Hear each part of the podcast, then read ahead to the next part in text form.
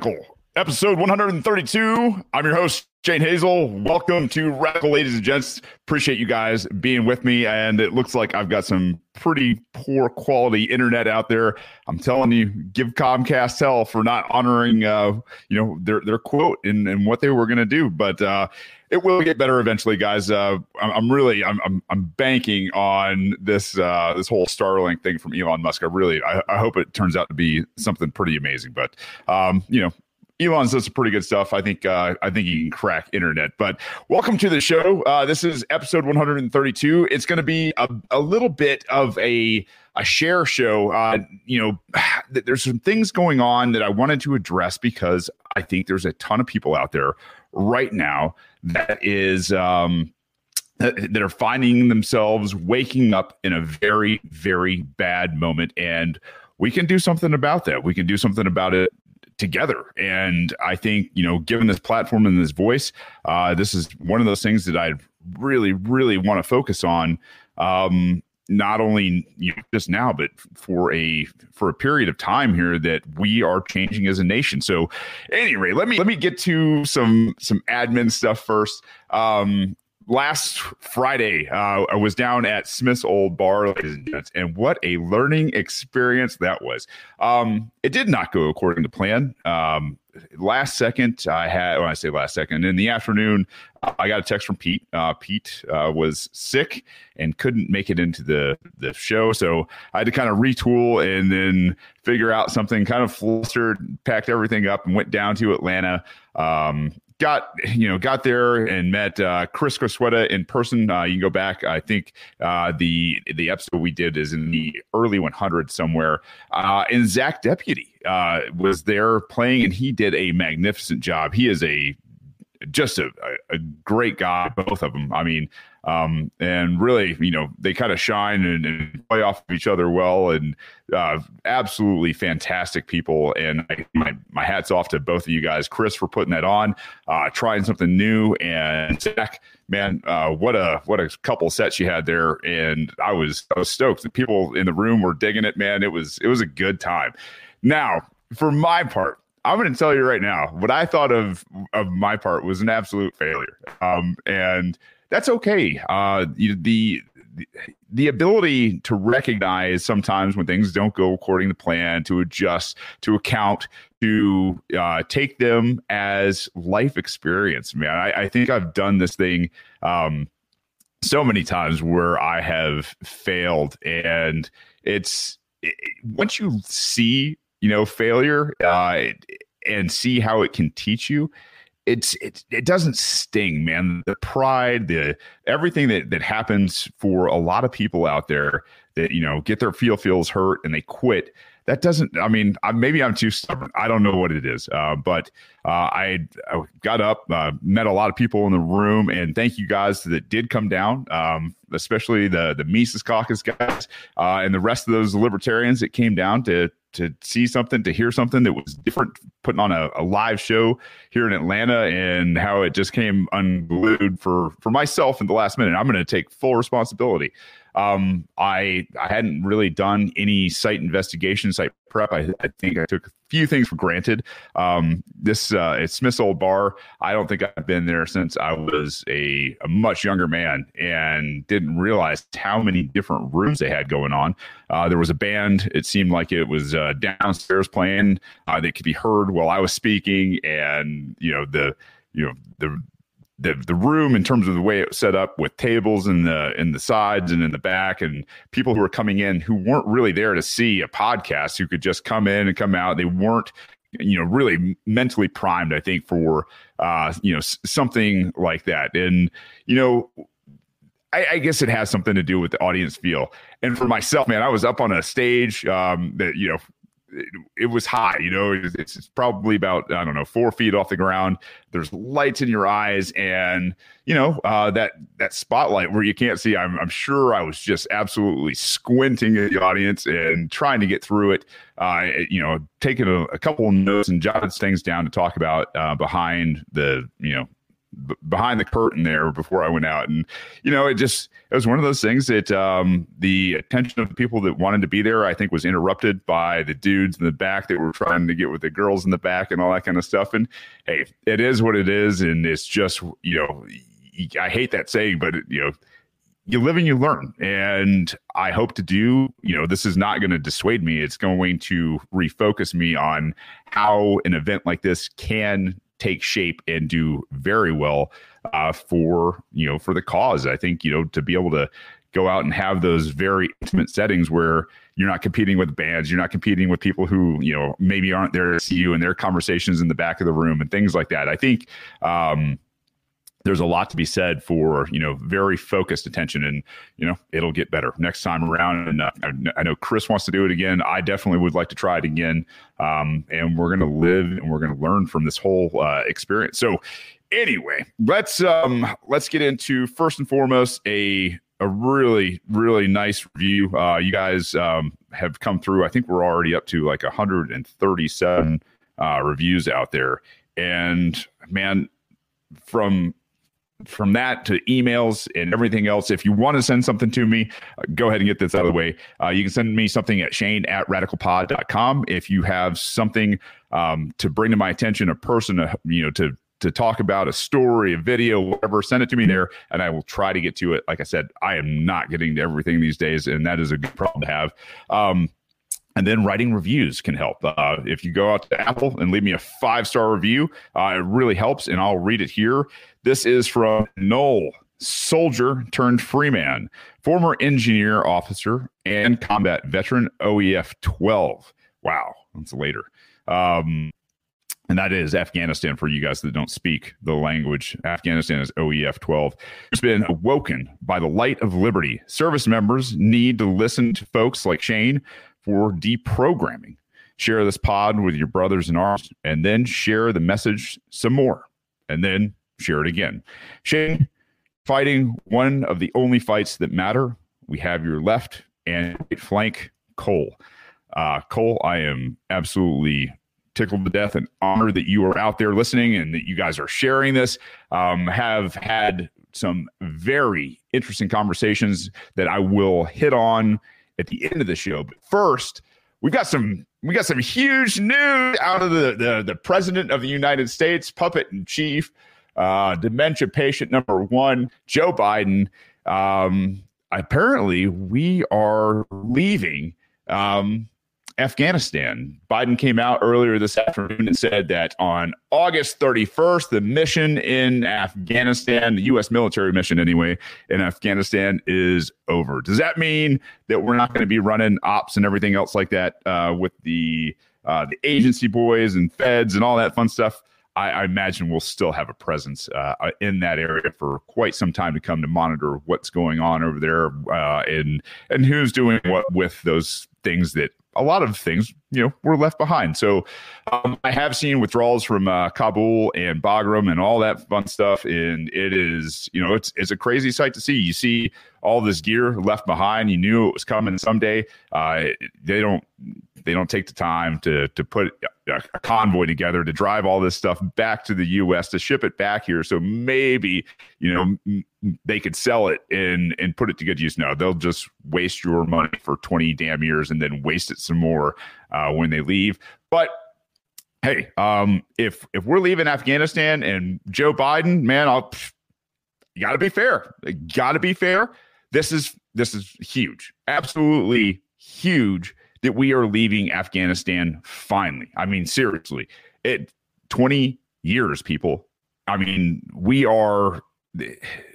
He he said some pretty good stuff. I mean, he talked about you know the 2,400 you know service members that will never get back the you know the the I think it was 240,000 or 24,000 uh, 24,000 or something uh, to the effect that have been injured over there. This doesn't even begin to talk about the uh, the lives lost of the innocent people on the ground in Afghanistan, the, the, kids, the moms, the dads that had nothing to do with this, not, wanted nothing to do with this, and only wanted peace in their life. I mean, this is this is a crazy, you know, 20 years. I mean, honestly, there are kids of guys that I served with who have joined up in our, you know, I don't know, third, fourth, fifth year of service already. And it's incredible, you know, and, and some of the kids that weren't even born um, when this whole thing started are in now. And to think that we're sending over generation after generation, um, yeah, it's got to stop. It's got to stop there. It's got to stop everywhere around the world. This is something that the Libertarian Party and everybody else uh, that is, you know, focused on peace, we can agree on these things. And I think it's most of America right now. I don't think if we weren't in this moment in history that they'd ever pull out. I really don't. I think that the, the they need a huge bump in their I don't know scores, their ratings, whatever their you know the, the, the public perception of the president and Congress is right now. I know. I mean, I don't give a shit if you think it was rigged, or wasn't rigged. Um, the the public perception of all of these ass clowns right now after COVID, um, after the last 20 years in Afghanistan, after the, the never ending wars, the drug wars, the criminal justice system, everything that these guys do that turns to absolute dog shit. Like these guys needed a bump, right? And this is what happens. Once in a while, they get a bump. Usually it's Democrat. Uh, I think the last time, you know, a, a president kind of got a, a win, a bump out there where I think maybe America perceived it as a win was when uh, they killed uh, Osama bin Laden, quote unquote, you know, I guess killed him, right? Because we don't get to see the body. We have no idea where it is. And it, the fact that he was on dialysis for years before we got him in a third world shithole is not one of those things that ever played well with me. If you know anything about like kidney failure or renal cancer or any of that kind of stuff, what you know is that stuff kills a lot of people fast and it does it in first world countries. So anyway, that was the last time I think they really had a bump and you know, I think they need a bump right now. And this being their bump. Now, you know, the conspiracy theorist in me will come out for sure in uh, in talking about this because I just like I like ideas, man. I, I, I think it's fun to play around with things that you know are possible and in the realm of possibility, and to think that you know the the depend the the, the number one dementia patient, uh, the walking poster child puppet that we have for a president, isn't a dementia patient of some sort. You know, with you know people in his ear and notepads and everything else this guy could absolutely, possibly not be the president by August 31st. And that would be absolutely heart wrenching. I mean, to see him, you know, not there, see Kamala come in and then stay to continue the mission in Afghanistan would be absolutely, oh man, you want to talk about just low the dithers the the the soul crushingness of what that would do to this this country to the people who signed up you know that are in service to the to to the murder cult you know let's be fair. But um to to america the corporate regime that we are boy i don't know I, I, I will never believe that we are going to be out of Afghanistan until everybody is absolutely out of Afghanistan. Until some corporal or PFC or some schmuck that's very low on the on the totem pole comes back and says, "Yeah, man, like I was one of the last people um, out of Afghanistan and on the the exiting party or something like that," and it'd probably be from some ODA group somewhere. I imagine um, will be some of the last guys on the ground outside of the uh, the Fed boys. But I did think it was definitely worth talking about for at least half a second. Uh, I don't believe you know a whole lot of what anybody says in terms of the program over there. But with that being said. Uh, Biden made the news again uh, earlier in the week, and this was uh, on I want to say, well, this this article came out July eighth. Um, you guys might have seen it. Uh, the the president came out and confirmed what uh, the I don't know the who is it the uh, the, the, the redheaded daywalker, Pesky Pesky, whatever the, the hell her name is. Um, you guys can tell. Like I try to watch as little of these ass clowns as possible, but basically, uh, they want to put together the COVID Corps and go around and spread the message of COVID. It's a fucking murder cult, right? Like somebody comes and knocks on your door and wants to preach to you about the good news of COVID vaccine one and COVID vaccine two. I mean, holy shit. Like at this point, how do you not see, no matter who's in charge, this is all part of their religion, power, their their grift, whatever the fuck it is. Like this is a cult as seven days a week, man. This is a cult twice on Sunday, right? Anyway, I, I, I saw this and I was just like, shit. There's some very, very big implications in what could go wrong, what I think is going on what they're planning. Um, and I, this this has this has huge, huge ramifications that I don't think a lot of people understand. Um, so let's let's take this apart just a little bit. I've got a um, I've got some ABC news here, and I do this to pull from both sides, both left and right. Obviously, the propaganda right now is swinging for Democrats. Not that they're different. If you're new to radical, I don't think they're different. I think they are perceived as different because of great propaganda, of great indoctrination, and things like that. So, uh, this from Zeke Miller from the Associated Press on July 8th today uh, from Washington. Seeking to overcome vaccine hesitancy, the Biden administration on Thursday stepped up its outreach efforts to skeptical Americans, launching a coalition of community, religious, and celebrity partners to promote COVID 19 shots in hard hit communities. Boy, I don't know about you guys, but for the past year and some change, I can't go anywhere without hearing over PA systems, no matter what store I'm in, about COVID, about covering your face and social distancing and getting shots and experimental, you know, therapies, things that have killed animals that nobody talked about in terms of things like ivermectin. This has been a one way conversation on the side of the, the, the goddamn murder cult for for as long as it's been in existence. And it's all of them. It's all of them.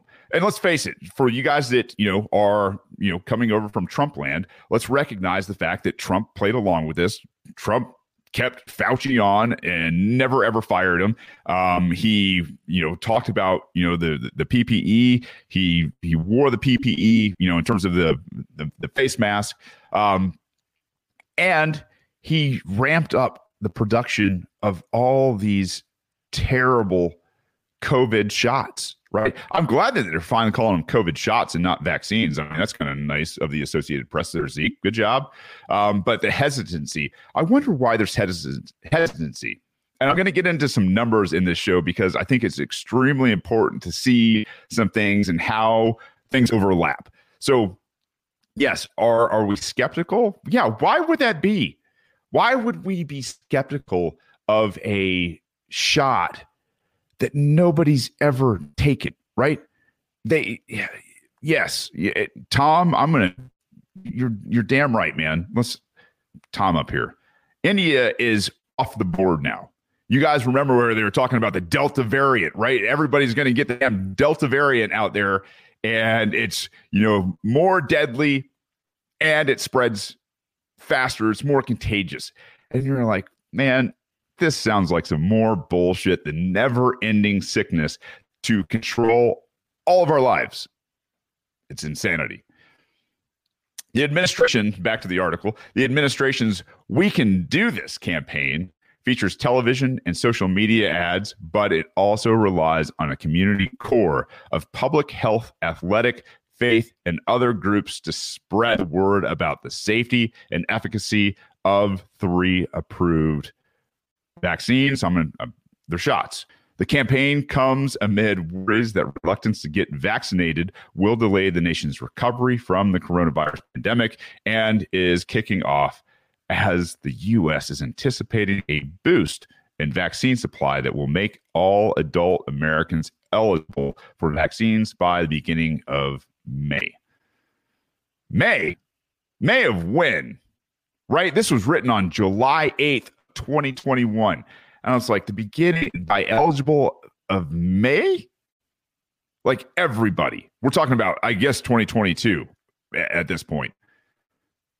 I don't know. Seems like a, a long way off. We're not doing another year's lockdown bullshit when we go into the winter months or any of this. But I mean, to, to talk about this, the corps, the community corps will be public health, right? The public health means government to me, right? So I'm imagine the the community corps of public health, athletic, faith, and other groups. So now the government is pushing all of this into athletic, faith, in, in other groups. And I'll tell you, this is one of the reasons why I left 501c3 churches in the first place, is because I knew at some point the government was going to lean on them for some things um, to to to I don't know, maybe do something like this. But I was just like, no, you know what? After after learning about 501c3 churches, I split because I was like, you know, at some point they're going to help this other cult that is the the, the government and everybody else. And, and and to be fair to some people out there,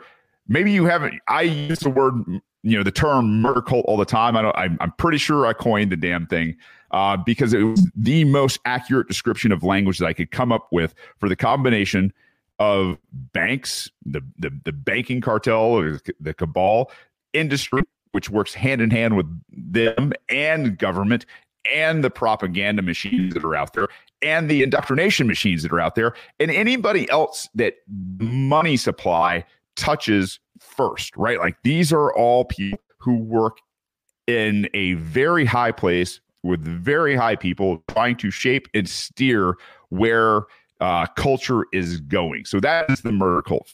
Some of you have asked, that's what it is. It's just an easier way of saying all these really, really terrible, powerful people that exist on force and coercion of other people taking their life, liberty, property. That's what the murder cult is. So, yeah, this is, I mean, we've got faith groups, athletic groups, and other groups to spread the word about safety and efficacy of the vac- of the vaccines. Are they going to come out?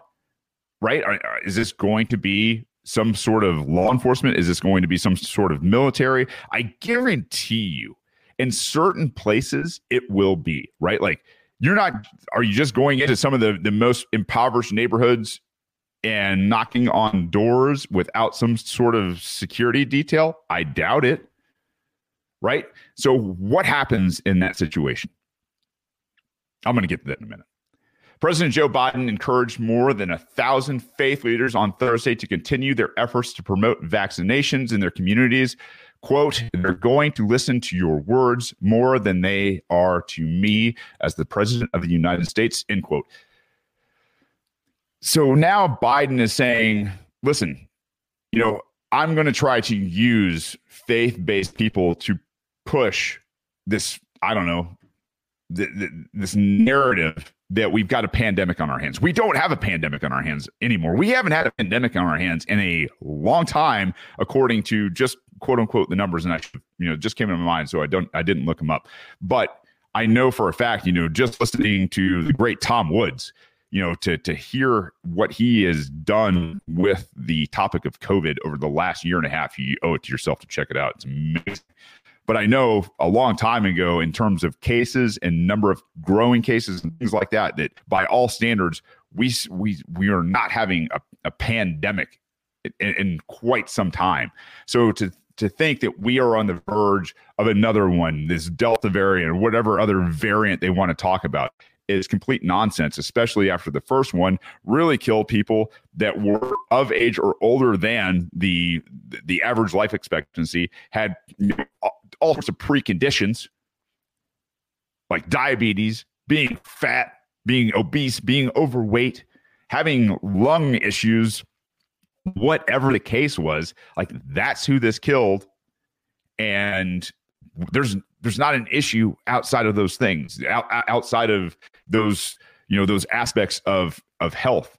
There wasn't a die off anywhere, you know, and that's the thing is we weren't we weren't taking dead bodies inside of our house and putting them on the curbs outside. You couldn't smell death. You never, I mean, you guys have never, like a lot of you guys never have. If you've never smelled human death in numbers, thank your lucky stars. It is one of the most atrocious things that will stick with you for the rest of your life. That shit never happened, ever happened in the United States. It may have happened in a small couple places in, in I don't know, with I don't know, like places like New York where they stuck really, really sick people in, you know, with an elderly generation in in hospice care, right? Like maybe there it happened. didn't happen anywhere else. Vice President Kamala Harris and the Surgeon General held a virtual meeting with the more than 275 inaugural members of the community corps. So they have already got 275 inaugural members on Thursday to kick off the effort. The Department of Health and Human Services was also encouraging other groups as well as everyday Americans to join the effort. Quote, you are the people that folks on the ground know and rely on and have a history with, Harris said. And when people are then making the decision to get vaccinated, they're looking to you. Yeah, man. Um, I don't think at this point, if people haven't got it, they probably don't want it. They're, they're, probably hanging out, waiting to see what's going on. And the fact that we've got a bunch of people, young, old, you know, outside of the demographic that was dying off before COVID ever hit, I think people are, are not going to do it. I don't think they are. And I've got a lot of numbers on our side to, to prove it. A White House official said Harris plans to take on a larger role in promoting the uptake of vaccines, in addition to her efforts selling the president's 1.9 trillion with a T COVID 19 relief bill and working to address the root causes of migration driving an increase in unaccompanied minors entering the U.S. along the southern border. Uh, boy, I can that one for you right now. In the goddamn drug war, once and for all. You want to know why people are leaving Central and South America to try to get here? It's because their countries aren't safe for their families and kids to live in. Why else would you take your kids and possibly give them to a stranger for a better life in a different country? Boy, times got to be really damn desperate to do shit like that. There, we just solved that problem there, Kamala Harris. Solving world problems here on Radical. The focus on trusted validators stems from both internal and public surveys showing those skeptical of the vaccines are most likely to be swayed by local community and medical encouragement to get vaccinated rather than messages from politicians. Well, here's the other thing is I don't know. The the, the federal government it doesn't have a ton of power outside of what your local enforcement will do. It never has. It never will. It's what can you get local mayors to push through their police, local sheriffs to push push through their deputies? What can you get governors to to get the state to do to those people? People's patience is thin. It is on, I mean, melted ice at this point in terms of the approval of governors, of anybody in government at this point. Yeah, no kidding. They have to use local people to do something this ridiculous. The focus on trusted uh, Courtney Rowe, the White House's COVID 19 director of strategic communications and engagement, briefed governors on a new initiative Tuesday, telling them that people quote, want to hear from those they know and trust. It's not going to be the governors there, Courtney Rowe. You think anybody trusts their governors after this last damn year? I mean, Michigan's kind of purpley blue, and the idea that anybody's going to trust Whitmer, anybody's going to trust uh, the the ass clowns in the, the more progressive states, that's not going to happen. But you're you're briefing the the executives of every state. Because why? Because the states have been playing second fiddle to the the federal government since the Civil War. And the anti-federalists told us this was going to happen. we're merely subjects in, in, in all of this anymore, right? We're, we're not free men and free women. No, of course we're not. Yeah, that's why you have somebody at the top briefing the governors, for God's sakes. I mean, seriously, Brian Kemp, if you're out there and you're taking the calls of Washington, D.C. on COVID and getting people vaccinated, what a shill. What a, and, and, a shell of a man to go through what we've gone through, to take any more advice out of the fucking murder cult is beyond me. How do you have that call? Are they dangling money, federal money in front of you and saying, hey, listen, if you don't do this, well, this is going to be cut off. That's exactly what they do every time. A new poll from the Associated Press NORC Center of Public Affairs research conducted late last month finds that three quarters of American adults now say they have or will get a vaccine, compared to with 13% who say they probably will not, while 12% say they definitely will not. The share the share saying they probably or definitely will not has ticked down since January when a combined 30%, 30% said that. This, all right, so these obscure statistics about who's getting shots, who's not going to get shots, who might, who might not. This is all nonsense statistics to try to persuade you. Well, hey, man, there's more people now that are saying that they're probably going to get the shot or might get the shot later on. You know, why not you, right? Like more and more people are doing it. This is the cool thing to do. This is what, you know, culture is all about these days. You want to, you don't want to be different from culture. This is where that indoctrination, that deep indoctrination since the time you were five years old and their indoctrination camps starts to kick in. You don't want to be different from the crowd. No, man, different from the crowd, man. Those those people, ugh, boy, they're not popular. You got to be popular. You can't say what you really mean. You need to you need to be PC. You can't say words like shit and fuck and, and goddamn and, and things like that when you're talking about the people that like to kill people and cage people around the fucking world. Just be cool. Just go ahead and get your first or second dose of this stuff don't worry about it, man. Everybody's doing this kind of stuff. You're going to be in that same group. Oh, what happens if something bad happens to that group? I'm, I'm going to take my chances on the other side of this. And you know what? Who knows? Maybe maybe they finally get me. I don't know. Maybe they get me with some other release of some other pathogen that the I don't know the the the shots were actually meant to stop in the first place. So the coalition includes health groups like American Medical Association and the National Council of Urban Indian Health, sports leagues like the NFL, NASCAR, and MLB, rural groups, unions, and Latino, Black, Asian American, Pacific Islander, and Native American organizations, as well as the coalitions of faith, business, and veterans leaders. Well, that wraps up just about everybody, doesn't it? Veteran leaders, business leaders, faith coalitions, and the the ridiculous tribal nonsense out there. On top of it, and this is one that I kind of found fun: the NFL, NASCAR, MLB, all of like the really big sporting leagues in the United States now are going to be pushing COVID vaccination. What are they going to do? Are they probably not going to allow people to come in at some point? I don't know. Maybe. Who knows? Maybe, you know, they're going to offer it at games. I don't know. What I do know is for the past 20 plus years, propaganda has been pushed into these major sporting leagues at a cyclic rate, which means as fast as possible.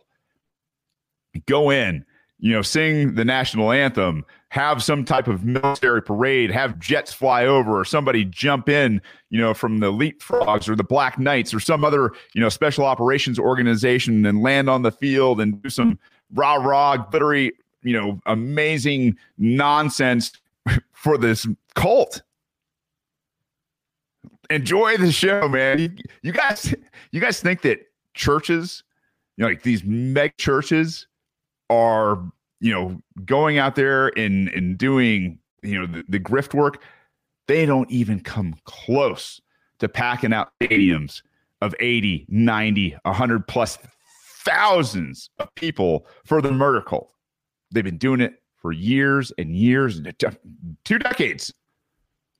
Go out and do all this stuff, do all the ritual stuff for the murder cult before you sit here and you take part in sports. Man, the community corps will receive fact sheets, social media messages to share with the members of their communities, as well as regular updates from the Biden administration with the latest vaccine confidence resources. I mean, the whole idea that good ideas don't require force, these guys are going to take $1.9 trillion in COVID measures, put towards what this I mean, the idea that good ideas don't require force, this might be one of the worst ideas of all time, especially if you measure it in dollar amounts that are stolen from the government. The Center for Disease Control and Prevention announced last week that it will devote 3 billion to support outreach by community leaders and groups to boost the vaccine's confidence. $3 billion is a lot of money. But, you know, now that we're not going to be spending it in Afghanistan, where do you think that shit's coming? Who have they been arming? You know, this is a great quote from Smith. I think it's in his intros. Um, you know, if you want to know who the next enemy is, uh, look who we're funding now. Who have they been funding? Have they been, you know, shadow funding a terrible bunch of groups that are burning down cities? Oh man, that could be rough. I mean, have they have they been going out into um, you know different areas of like the three percenters, uh, oath keepers, and things like that? Don't tell me they haven't. I know they're out there. I know they've caught a bunch of them out there. Uh, Michigan being one of the places where they tried this bullshit. It's called entrapment. HHS is also launching its first national ad campaign promoting, promoting vaccinations aimed at senior, Latino, and Black Americans with roughly 250 million initial ad campaign. I mean, Jesus Christ, the amount of money that they are, they need to propagandize this life-saving fucking vaccine. Oh, I mean, think about it. I mean, if your life, if you thought your life was really in danger, the people that got this were living and everything was cool, wouldn't you be rushing out to get this vaccine? Instead, they're talking about 3 million to support outreach, another 250 million in initial ad campaigns. And this is just low ball estimates, uh, you know, something that might even be palatable. Like, do we even do we even care about money anymore? No, we don't. MMT is is one of those things that they're like, no, man, we're gonna we're gonna try to ride this thing until we just can't ride it anymore, and then we're gonna just let the whole damn thing burn down. The White House is also developing. oh shit. The White the White House is also deploying Dr. Anthony Fauci. Thank God, right? Uh, the nation's top infection disease expert. I don't think that that's a title um, that I'd be willing to call Dr. Anthony Fauci. He might be the nation's top infectious disease propagandist. Yeah, I think that's probably a, a better term. And Dr. Nunez Smith, who chairs Biden's COVID 19 equity task force. you need an equity task. Like it seriously. You got to have a chair of a COVID 19 equity task force because things aren't even.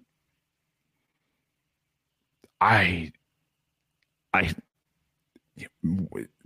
do you think that more poor people haven't taken the vaccine than really, really wealthy people? I, boy, I doubt it. I doubt it. I bet it's mostly people who are at least um, middle of the road to, to low income type houses, man. I, I, I gotta think that's what it is. On Wednesday, the pair conducted an interview. Rapper, thank, uh, LL Cool J and DJ Jazzy Jeff. Oh man, what you need is LL Cool J and DJ Jazzy Jeff's medical, I don't know, questions to the the, the nation's top infectious disease propagandists. Holy, how do you even write this fucking garbage, Zeke? By the end of May, the U.S. will have enough supply of COVID 19 vaccine to cover all adults in the country. Dr. Anthony Fauci, the nation's top. They did it. They did it twice in two art in two paragraphs. Dr. Anthony Fauci, the nation's top infectious disease expert or propagandist, has estimated that 70% to 85% of the population needs to be immune to the virus to reach herd immunity. And they'll never talk about ivermectin, and they will never, ever, ever, ever talk about the people who got the virus and then lived through it. For God's sakes, what a this is ABC. If if you can't pick apart articles like this, I don't know, stay away from mainstream media completely. If you don't if you don't do that and and really, I mean, pick these things apart every time you see something like that. I I don't know. I could do shows for days and days and days just critiquing really shitty journalism. And and not and is it hard? I mean, it's propaganda. The the fact that we live in a nation where the propaganda is you know being funded to the tune of hundreds of billions of dollars a year. And that we are kicking ass in podcast land and pulling so many people away from these you know subsidized fed connected very very wealthy organizations and propagandists.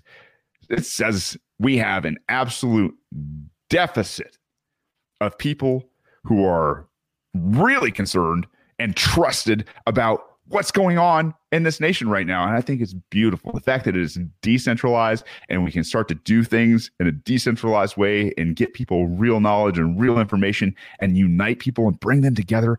Oh, it's so stinking beautiful. Uh, I'm going to do something real quick and I'm going to share my screen with you guys because I thought this was really interesting. Um, let's see, share screen. Should have probably set this up beforehand, but I didn't. Let's do this. Here we go. Allow. I'm going to show you guys something here. Check this thing out. So this is, oh boy, I should have made this bigger. There we go. So this is a chart, and this is updated. This is uh, usafacts.org. I don't think this is quite accurate, but I want you to see some of the numbers that are on here. I'm going to start in Georgia because I'm actually kind of proud of Georgia for rejecting the narrative. 37% of people in Georgia have been vaccinated, or 37% uh, of people in Georgia have been fully vaccinated. Um, one dose, 43%. So that tells me that the, the large majority of the Georgia population is absolutely not going to ever be fully vaccinated. They don't want to be fully vaccinated. It means they are rejecting the narrative out of DC. Florida, I mean, with as many people that have moved to Florida uh, from the Northeast and everywhere else, their numbers sit at 46%, which, you know, that's Florida. They've got a lot of transplants down there. Uh, South Carolina, 39%, uh, North Carolina 42%, Tennessee 37%, Alabama 33%, Mississippi uh, 33%, um, Louisiana 35%. And Arkansas is 34%. And I think yeah, Utah 37%, uh, Wyoming 35%, North Dakota 39%. Let's see what else we got. Anybody else in the 30s? That's it. That's and I'm sorry, West Virginia. Good for you guys. Yeah. So this this is the crowd that's I think overwhelmingly rejecting the the vaccinations, the shots, the experimental shots. All right. This is amazing. This statistic tells me that there is extremely fertile ground out there for people who are speaking truth right now.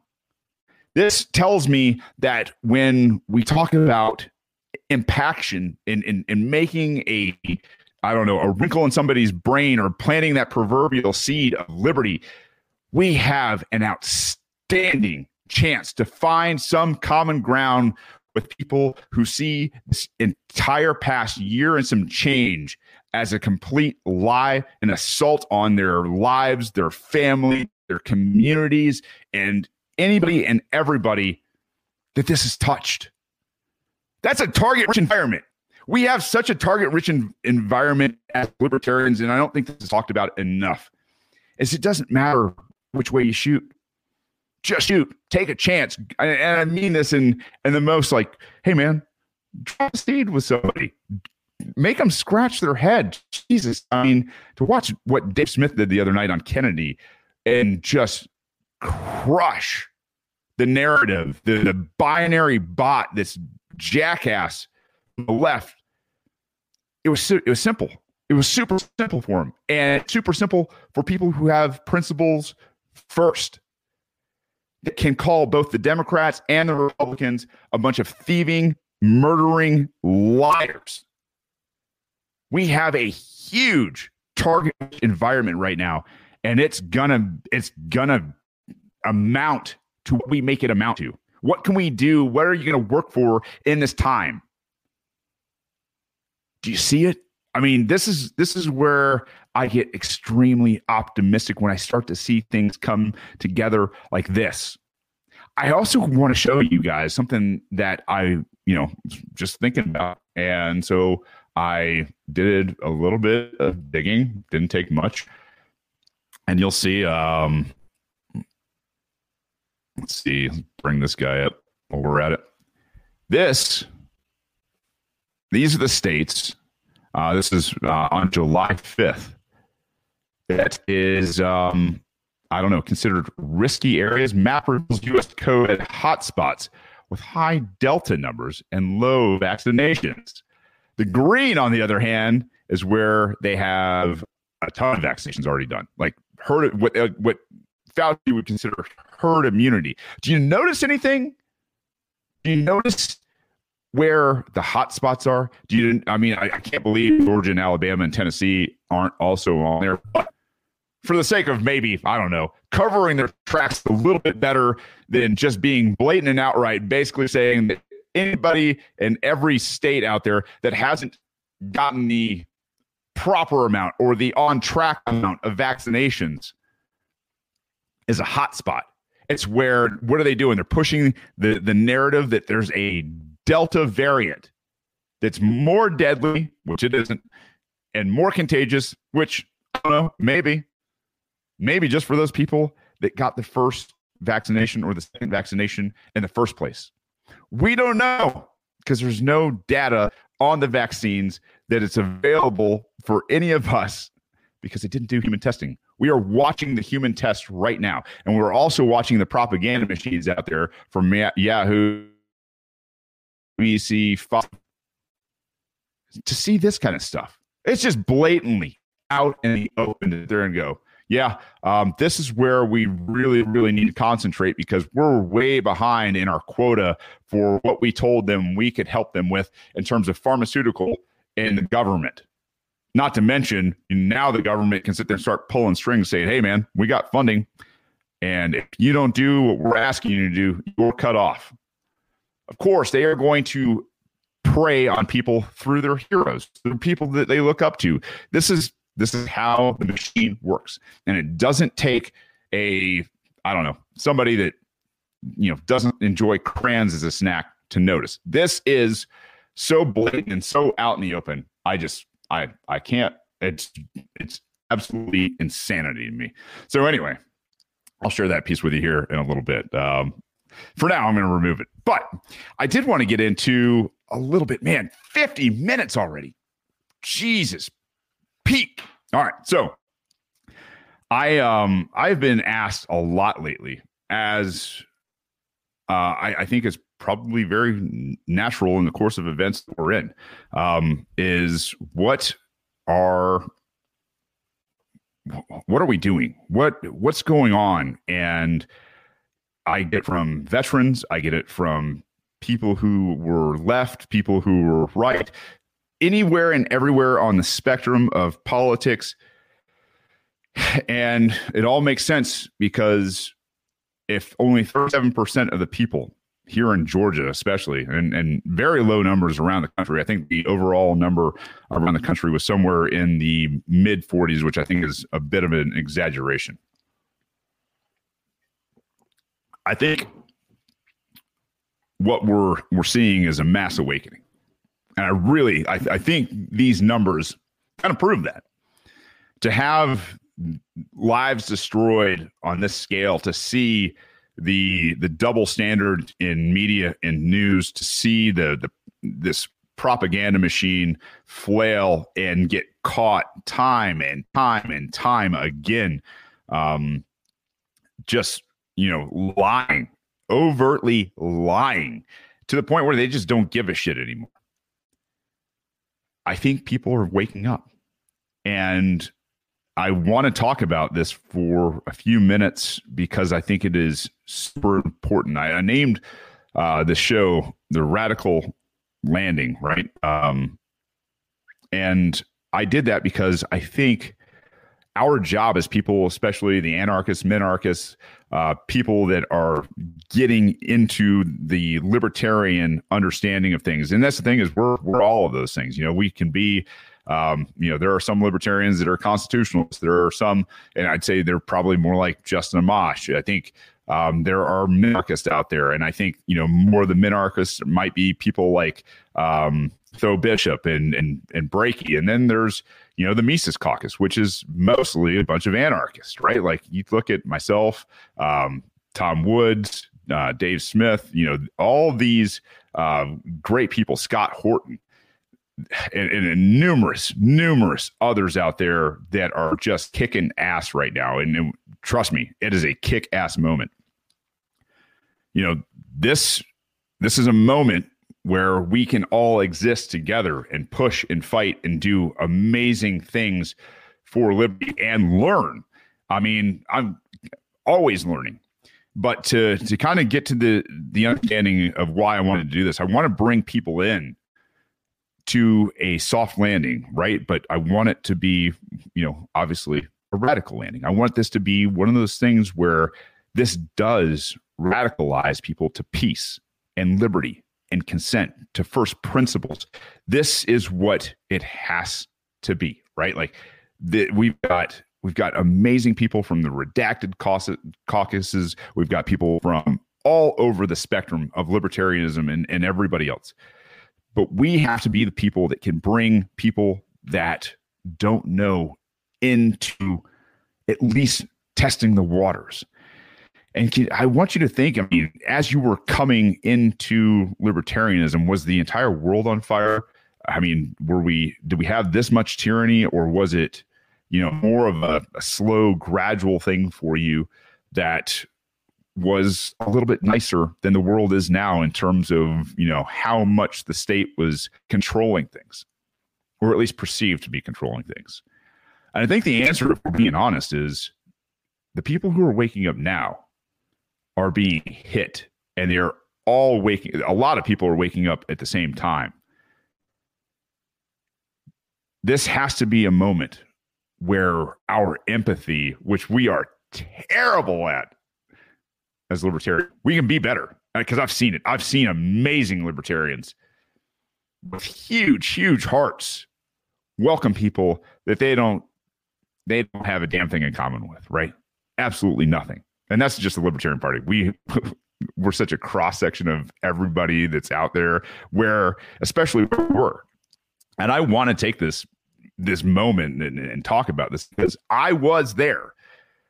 I was you. If you are just starting to float out in space to detach from a paradigm that has absolutely been blown out of existence in 2019 and 2020 and 2021 if you are frantically saying I don't know where to go. I don't know what to look. I don't know who to trust because everything in my life that I ever trusted, that I ever looked to, whether it was somebody in the news or in sports or in journalism or in faith or in, I don't know, whatever you, whatever you trusted,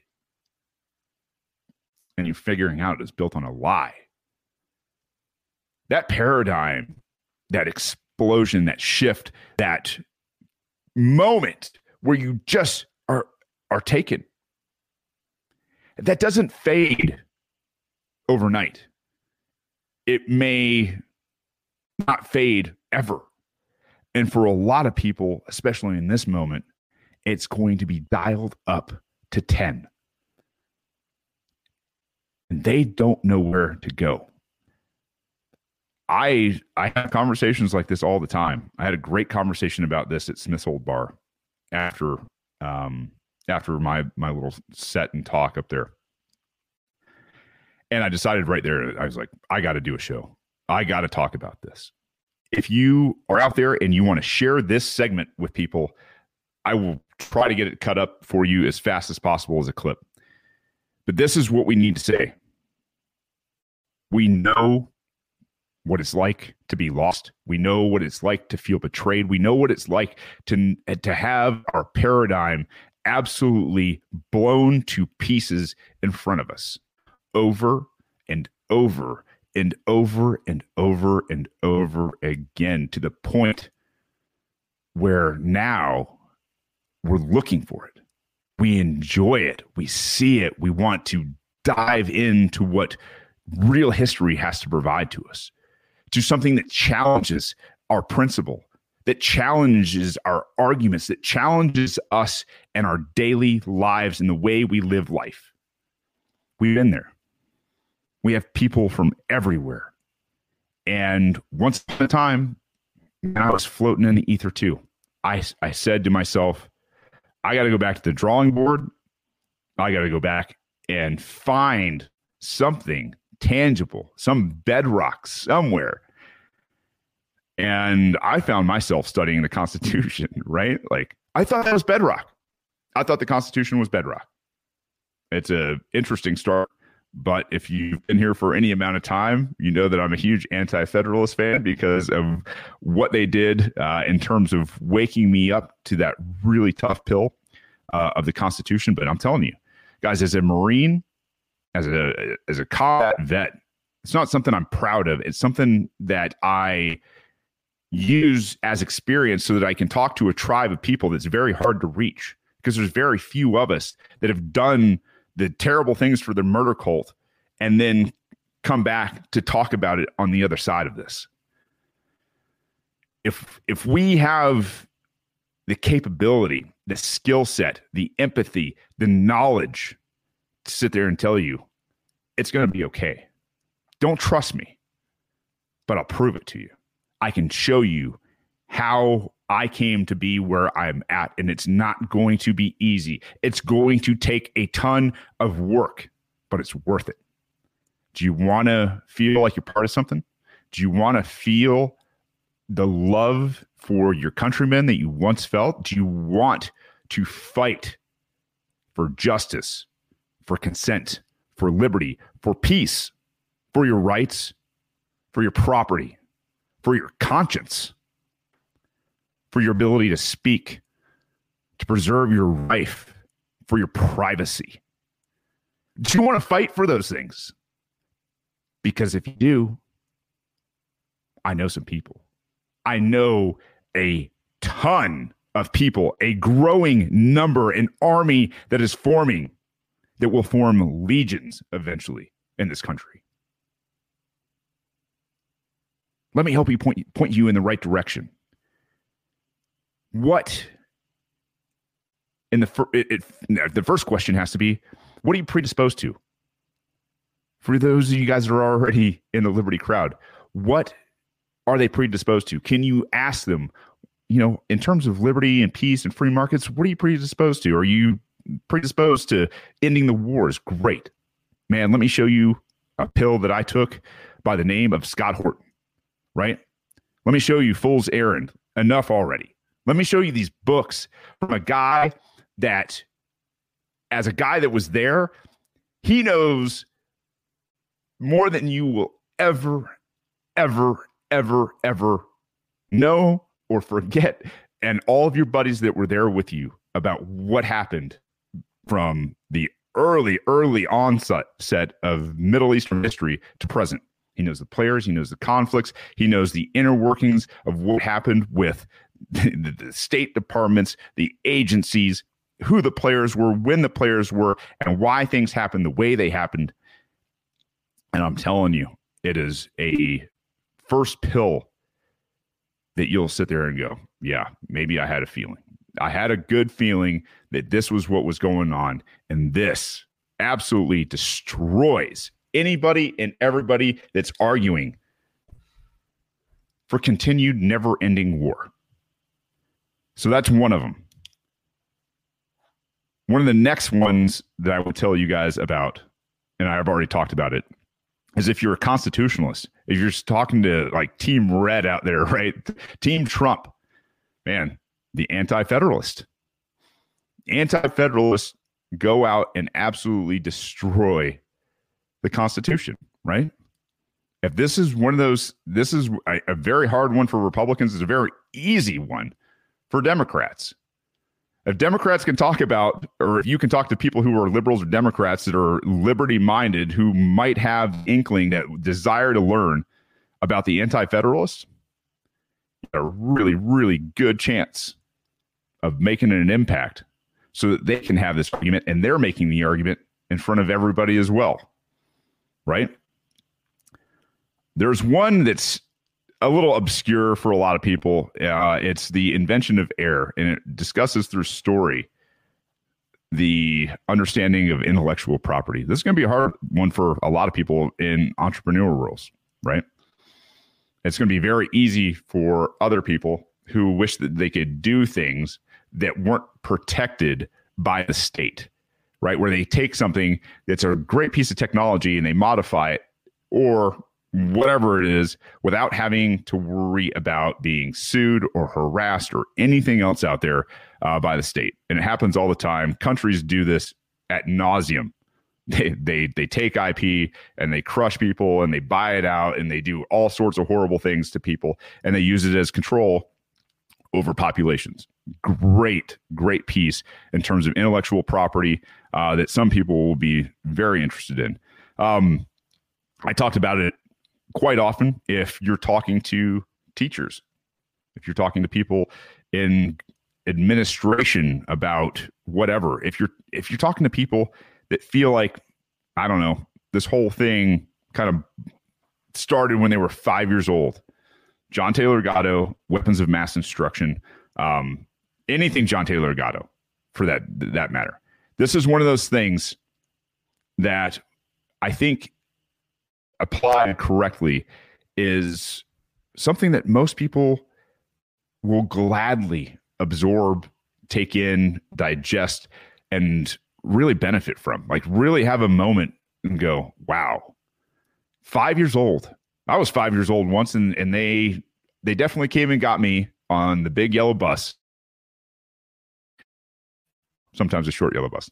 But at any rate, they came and got me and took me off to a class and told me what I could and couldn't do. And they did that for 13 plus years.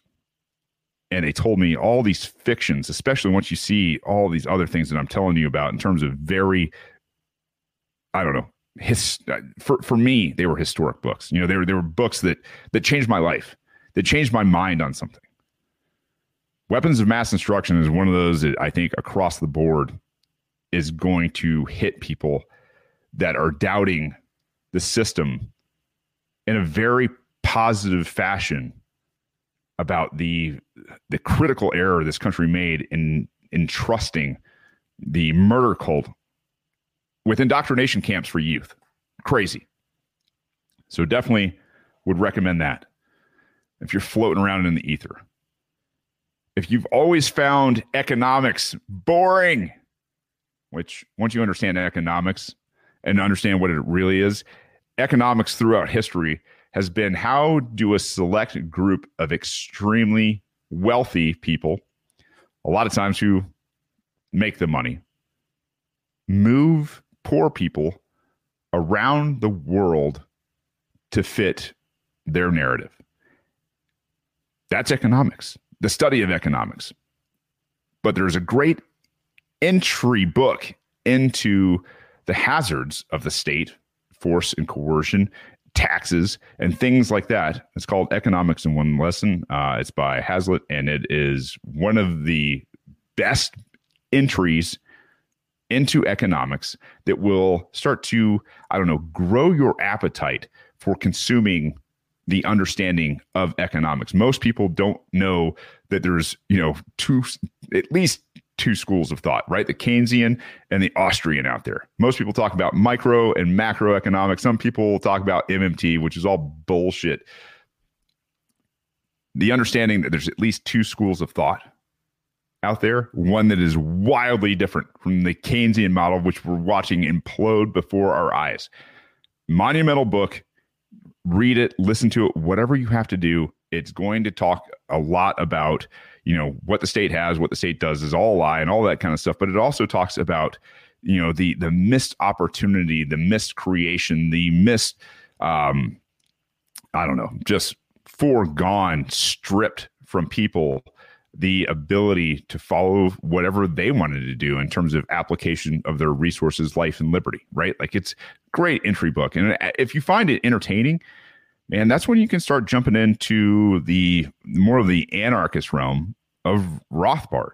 And trust me, you're going to have to warm up to this idea. This is one of those ideas that comes after a very long time and being very comfortable in whatever, you know, situation you're in mentally or, you know, around you know other people socially because other people are not going to be on the same page unless you know you got a group of people that has a book club which i highly recommend. Make a book club out of this kind of stuff.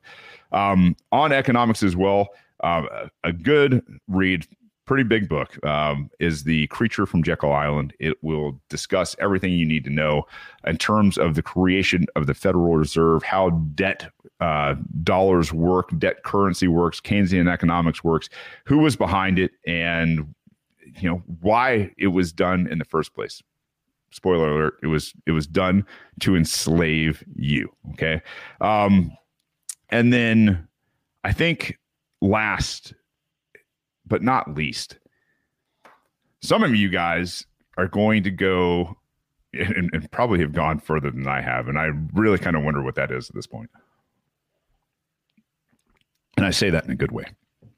But as a lot of you guys know, I have done um, a lot of soul searching during all this because I've kind of just gotten to the point where, okay, well, if if I can't prove something, if I don't have evidence of something, if I can't see, do, or or, or, or you know, touch, if I don't have facts to back things up, if I don't actually have history, then it's okay for to to ask questions and and to be, um, you know, I'm not not in, in a in a way with a malice or anything like that. It's just question everything, right? Question existence, and and this is where I get to with the, the last recommendation.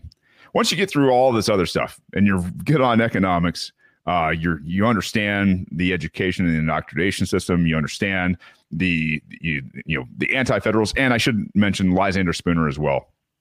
Um, we didn't sign contracts in that the constitution just because you were born in america is is you didn't what did you do you consent to it because i didn't nobody signed anything. I didn't sign any contract for that. Um, once you threw all this other stuff and maybe you're even questioning reality and your faith and you know the the supernatural the things that cannot be explained. A lot of times where there is some very old texts, some very old documents, things to that subject. Whatever your faith is, whatever your faith isn't. There's a great book called The Immortality Key. Um, and this is a subject that I will be diving into with people with PTSD, uh, hopefully here in the very, very near future. As I've gotten more comfortable uh, discussing it, and talking about it, I I have found that the immortality key is something that with the understanding that you have certain systems in your body that are built to interact and work in harmony with psychedelics. And that is going to be something controversial for very, you know, for a lot of people out there. Psychedelics occur naturally, um, are not dangerous in terms of addiction uh, and don't have any you know long-term side effects that you know that are going to hurt you your body has an endocannabinoid system and has a uh, gland and the idea that those things that interact with those um, was cut off mandated illegal schedule one with absolutely no medical um, contribution to the humankind has been an absolute lie. And not only is it a lie, I believe it was done on purpose to cut us off from real spirituality. And this this book, um, The Immortality Key, it once you've I don't know once you've experimented with THC, maybe high levels of it and psilocybin or, or whatever it is that's you know natural and safe.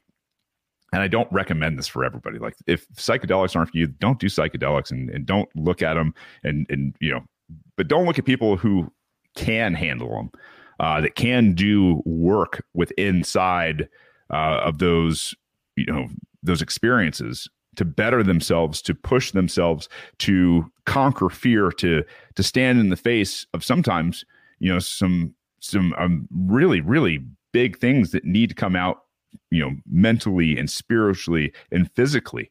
Um, these this book helps to understand what lengths the Catholic Church, you know, basically the first church of Christianity, went to to suppress the what I consider the key to spirituality, real spirituality, not going into a church and sitting in a pew and listening to a guy tell you about, you know, one other dude that lived in history that went around and did miracles. I don't believe that. And I don't believe that because I think the story breaks down in itself. And it's one of those things where once you see it, you can't unsee it. And to have a giant quote unquote church or cult, in this case, the, the Catholic Church, suppress and repress information that has to deal with antiquity and where uh, people would come together and do psychedelics. They called it the glue of humanity. It's what kept us. Yes, pineal gland. Brian, thank you very much. Um, sometimes I get some things mixed up. Anyway, the pineal gland. Um, but where it, where they would do this and the love and the peace and the energy that people could break down the ego in this meat sack and see something beyond what is physical, what is material, what is present was something that they they built giant buildings around. It's something that they um, migrated for hundreds, if not thousands, of miles to be parts of in different times in different parts of the world. And this is a an absolute, I don't know, treasure of a book. If you are really looking for something that is going to finally kind of set you free spiritually, it, it's I'm, I'm telling you, if if you are if you're on these paths and you're looking for these things and you see people that want to see past this illusion, this construct, whatever it is that they put in front of us from the time we're five years old and even before that sometimes, and continue to feed us day in and day out like a bunch of like a bunch of mushrooms in the dark, right? this is what I would recommend to you guys. You're not alone. We're here for you.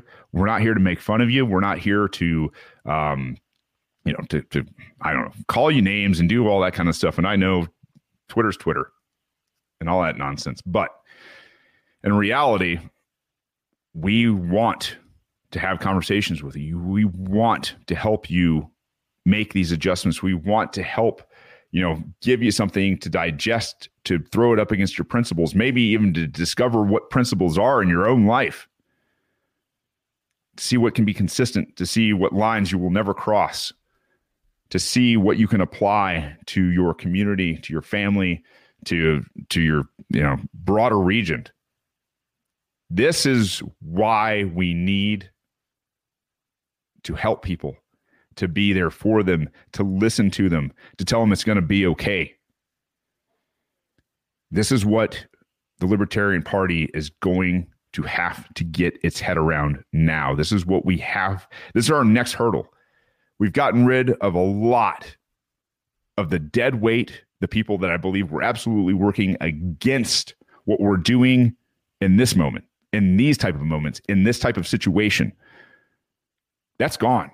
That fight, I didn't say it's over, but I'm saying that the the hill has been crested and the enemy is in retreat.